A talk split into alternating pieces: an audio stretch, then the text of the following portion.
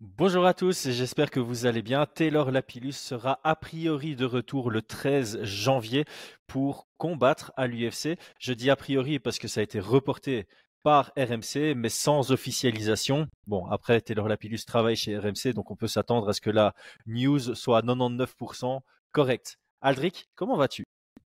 Bonjour à tous.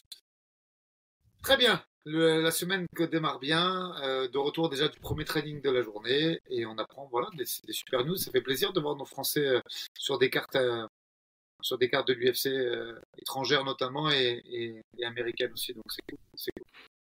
Ouais, bah, maintenant il y a tellement de Français qu'on risque d'avoir des news, je vais dire quasi toutes les semaines pour le pour le MMA français et ça fait plaisir, ça nous tient très actifs. Alors pour mettre un peu de contexte, apparemment Taylor Lapillus avait été proposé à Song Yadong qui est numéro 7 dans la division. Song Yadong qui devait être le main event de l'UFC Shanghai le 9 décembre face à Piotr Yan. Donc c'est quand même assez, euh, assez impressionnant de savoir que euh, Taylor Lapillus aurait pu remplacer Peter Yan, ce qui signifie qu'on a beaucoup de respect sur lui. Finalement, euh, le combat, ce serait le 13 janvier contre un invaincu, Farid Bacharat. Donc, pour rappel, les deux frères sont invaincus, les deux frères sont à l'UFC, et Farid avait combattu lors de l'UFC Paris. En sous-carte, il avait gagné grâce à un bras tête. C'est un très très bon grappleur, 11 victoires, 0 défaites. Il est passé par le Dana White Contender Series pour se faire signer à l'UFC. Il est à 2 victoires, 0 défaites à l'UFC. Et sur son palmarès, on voit une victoire par KO, 6 par soumission, 4 à la décision. Il était également invaincu en amateur avec 4 victoires pour 0 défaites, dont 2 soumissions. Euh, qu'est-ce que toi tu penses de ce match-up? Je pense que si c'est pas Taylor Lapillus, c'est un piège absolu. Je, pense que entre, le chinois et ce mec-là, il n'y a pas une très très grosse différence de niveau, je t'assure. Et que le chinois, tu en tires les bénéfices parce qu'il est septième au classement. Et, là, il n'est pas classé extrêmement dangereux. Un sol, euh, on l'a dit off, mais Black Belt, très très haut niveau en grappling, qui nous avait régalé euh, euh, à l'UFC Paris avec son bras tête. un sol vraiment létal, un, vrai. Aujourd'hui, Black Belt, comme le jeu de brésilien, il est arrivé en France depuis maintenant une quinzaine d'années, c'est quelque chose de récurrent. Tu sais qu'à peu près entre 8 et 15 ans de pratique, tu, tu as ta Black Belt, mais il y a Black Belt et Black Belt. Là, on parle d'un gars qui a un sol létal et hyper dangereux et qui est pas mauvais debout c'est l'impression qu'il m'avait donné du tout. Euh, au Dana White et à Paris, au Dana White Contender, pardon. Donc, euh, il faut, euh, il faut quelqu'un de très solide debout et surtout capable de défendre la lutte. Ce sont les attributs de, Taylor. Donc, voilà, si, si c'est pas Taylor en face, pas confiant du tout parce que c'est vraiment un combat piège. Mais Ouais, et euh, moi, ce que j'apprécie beaucoup, beaucoup dans ce combat, ça va être euh, les jabs. Les deux ont d'excellents jabs. Euh, Farid Bacharat, c'est là-dessus qu'il joue, il construit son jeu debout à l'aide de son jab. il te donne l'impression qu'il a un style classique, tu vois, qui va utiliser que des armes simples, et puis de temps en temps, il va te surprendre avec un coup de genou sauté, alors que tu t'y attends pas, ou il a une victoire par high kick aussi dans le premier round. Donc, c'est quelqu'un qui peut limite t'endormir avec la simplicité de son jeu et puis te surprendre avec quelque chose de virevoltant. Donc ça va être un, challenge intéressant pour Taylor Lapillus parce que ça va ça va être un peu le même principe que son combat précédent. Euh, là où la plus là où il y a une plus grosse différence de niveau à son avantage, c'est debout. Donc je crois qu'il va devoir euh, chercher à, rester debout, mais il va devoir faire gaffe à, certaines techniques qui pourraient le surprendre. Et c'est un combat dans lequel il aura peut-être un peu plus de mal à imposer son jab que dans son combat précédent, puisqu'il fait face à quelqu'un qui, développe très très bien cette arme-là.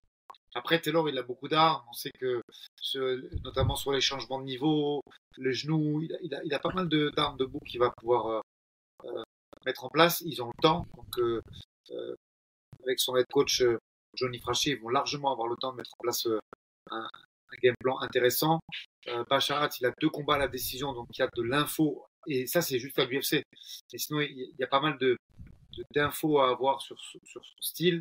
Donc, euh, je ne me fais pas de soucis. De toute façon, si ta prétention, c'est d'intégrer le top 15 d'une KT, ben, il faut passer par là. Mais force est de constater qu'il y a sûrement des moyens beaucoup plus simples. C'est-à-dire que la KT, déjà, est pour moi parmi les meilleurs, voire la meilleure de l'UFC. Et les match-ups mhm. qui sont euh, proposés à Taylor depuis son retour à l'UFC sont pas faciles non plus. Parce que le champion du Cage Warrior et derrière t'enchaînes avec Bacharat, c'est, pas, c'est pas un run facile.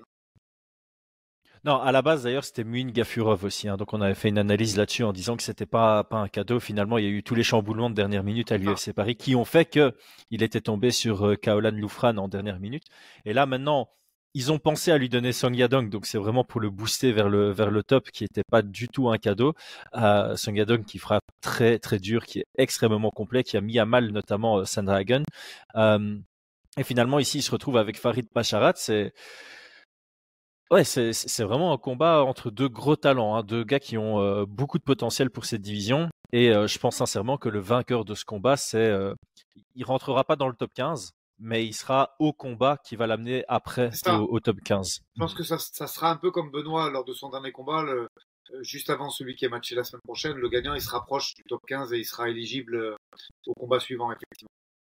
Ouais, parce que là, je vais, je vais juste regarder qui est 15e chez les Bantamweight. Ah oui, c'est Saïd Nurmagomedov qui est 15e, Chris Gutierrez qui est 14e dans cette division. Donc, euh, clairement, une victoire ici, ça ne fera pas dépasser Saïd ou euh, Gutierrez. Ceci étant dit, ça te rapproche euh, drastiquement du top 15 et ça te ça t'amène à un combat qui pourrait t'y faire rentrer juste après. Ouais, c'est pas pour rien, je te dis que pour moi, c'est là, peut-être la meilleure KT qu'il y a à l'UFC. C'est il y a du monde. Elle est lourde cette catégorie. Quand tu vois euh, ce que tu trouves aux alentours du top 15, c'est énorme. Euh, donc euh, mhm. c'est une grosse caté. C'est pas des match-ups faciles, mais je pense que pour il, il, a réintégré l'UFC pour ça et pas de temps à perdre pour aller prendre des seconds couteaux. C'est des beaux combats et c'est des combats qui sont gagnés aussi en expérience. Et il va falloir que, que Johnny prépare un, un, game plan intéressant parce qu'il il a beaucoup de qualité. Beaucoup de qualité.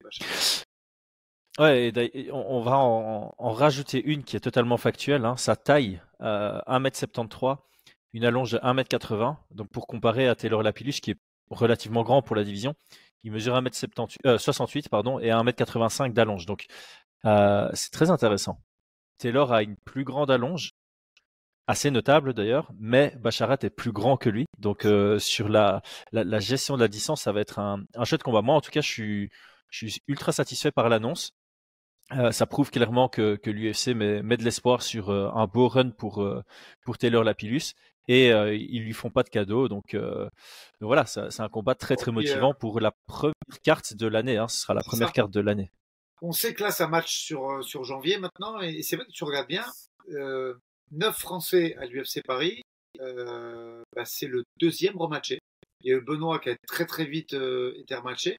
Si je dis pas de bêtises, hein, corrige-moi toi et corrigez-moi en commentaire, mais il me semble que ni Nora, ni Zara, à mon avis Zara c'est terminé, et euh, ni Nora, ni, euh, ni les autres, hein, euh, à part Taylor, pour l'instant, Cyril et Manon, c'est sûr que non. j'ai rien vu sur Morgan, j'ai rien vu sur Nora Cornol, j'ai rien vu sur, sur Gomis, sur William, il me semble pas, hein, en tout cas. Non, donc, euh, Donc euh, ouais, deuxième, euh, deuxième combattant français de l'UFC Paris qui, qui est matché et je crois que ça va suivre. Hein. Je pense que Morgan avait annoncé qu'il voulait être actif. Cyril, on va voir. Manon, c'est toi qui nous dira prochainement. euh, et ouais, il y avait aussi Kevin Jousset qui avait combattu la semaine après l'UFC Paris en Australie et qui a également matché à l'UFC Shanghai. Euh, je, l'ai eu par message. Il va venir s'entraîner un peu chez nous après son combat pour, euh, pour les fêtes de Noël. Euh, je lui souhaite d'ailleurs bonne chance et puis je pense qu'on fera une analyse hein, pour son combat. Mais on attendait, moi, moi avant de te la proposer, en tout cas, j'attendais que, que Tapologie l'ait officialisé et tout, qu'on puisse travailler dessus parce que qui fight, c'est sûr, mais, mais j'ai pas l'impression que le combat soit signé encore. Ah, euh, bah, euh, je, vais, je vais vite regarder parce que là je suis, ouais. je suis sur, euh, je suis sur Wikipédia, ça peut le faire. On va quand même vite vérifier si c'est déjà annoncé dessus. Ah mais ouais, c'est que annoncé. C'est ça. C'est annoncé, c'est pas encore officialisé. Ouais. Donc dès que ce sera fait, on, fera l'analyse. C'est intéressant aussi parce qu'il avait fait des beaux débuts, Kevin. Très beau. À, à l'UFC, c'était quoi? C'était Perm? Australie, c'est ça, j'écorche pas le nom. Parce que... Ouais, c'est 293. Hein. Ouais, c'est ça, 293. Australie. Et la ville, je crois que c'était Perth, non? C'était pas Sydney, il me semble, mais je suis pas sûr. Ah, mais Perth, voilà, ouais. Perth, c'est ça. Et, euh, et voilà, et, on pourra même la voir à Nice pour la, pour la première fois et en France euh, pour l'entraînement euh, pour les fêtes de Noël après ça. J'espère sa victoire à Shanghai. Ah ben magnifique, on pourra, on pourra en discuter du coup en temps voulu. Euh, je pense que là on a fait le tour de notre euh, petit ressenti sur euh, ce combat. Moi j'ai ultra hâte de pouvoir l'analyser, mais ce sera en début 2024. Donc restez connectés les gars. Si vous n'êtes pas encore abonné à la chaîne, faites-le pour être sûr de ne pas manquer cette analyse et les nombreux autres qui arrivent parce que ce matin j'ai pris facilement une heure de mon temps pour faire le schedule, donc le, le calendrier des analyses qu'on doit pondre d'ici la fin d'année et on va être actif. C'est le moindre qu'on puisse dire. Aldric, merci beaucoup. À très vite. À très vite. À bientôt.